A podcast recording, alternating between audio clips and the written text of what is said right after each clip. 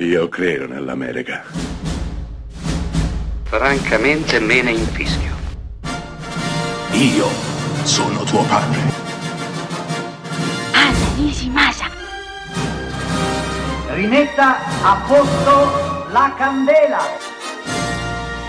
Rosa bella.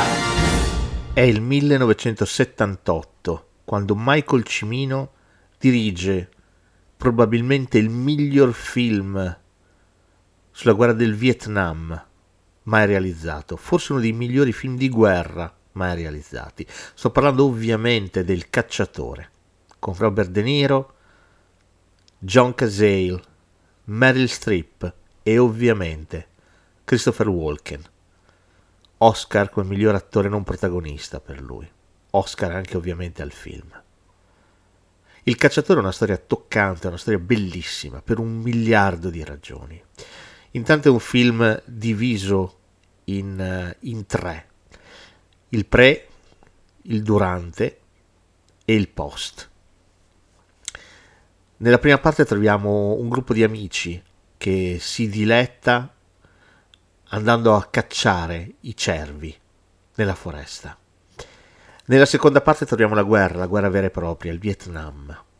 E nella terza abbiamo il ritorno a casa, come la guerra ha cambiato quegli uomini trasformandoli completamente.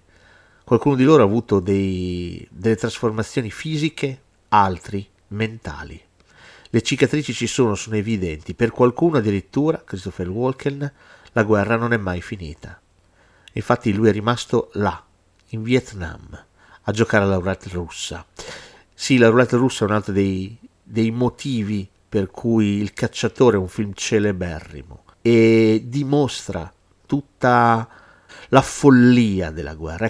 Non solo, Il cacciatore è l'ultimo film interpretato da John Cazale. John Cazale all'epoca era fidanzato con Meryl Streep e sto parlando di un attore meraviglioso, colui che ha interpretato Fredo nei primi due film del padrino di Coppola e John Cazale era già malato, malato di cancro all'epoca del cacciatore.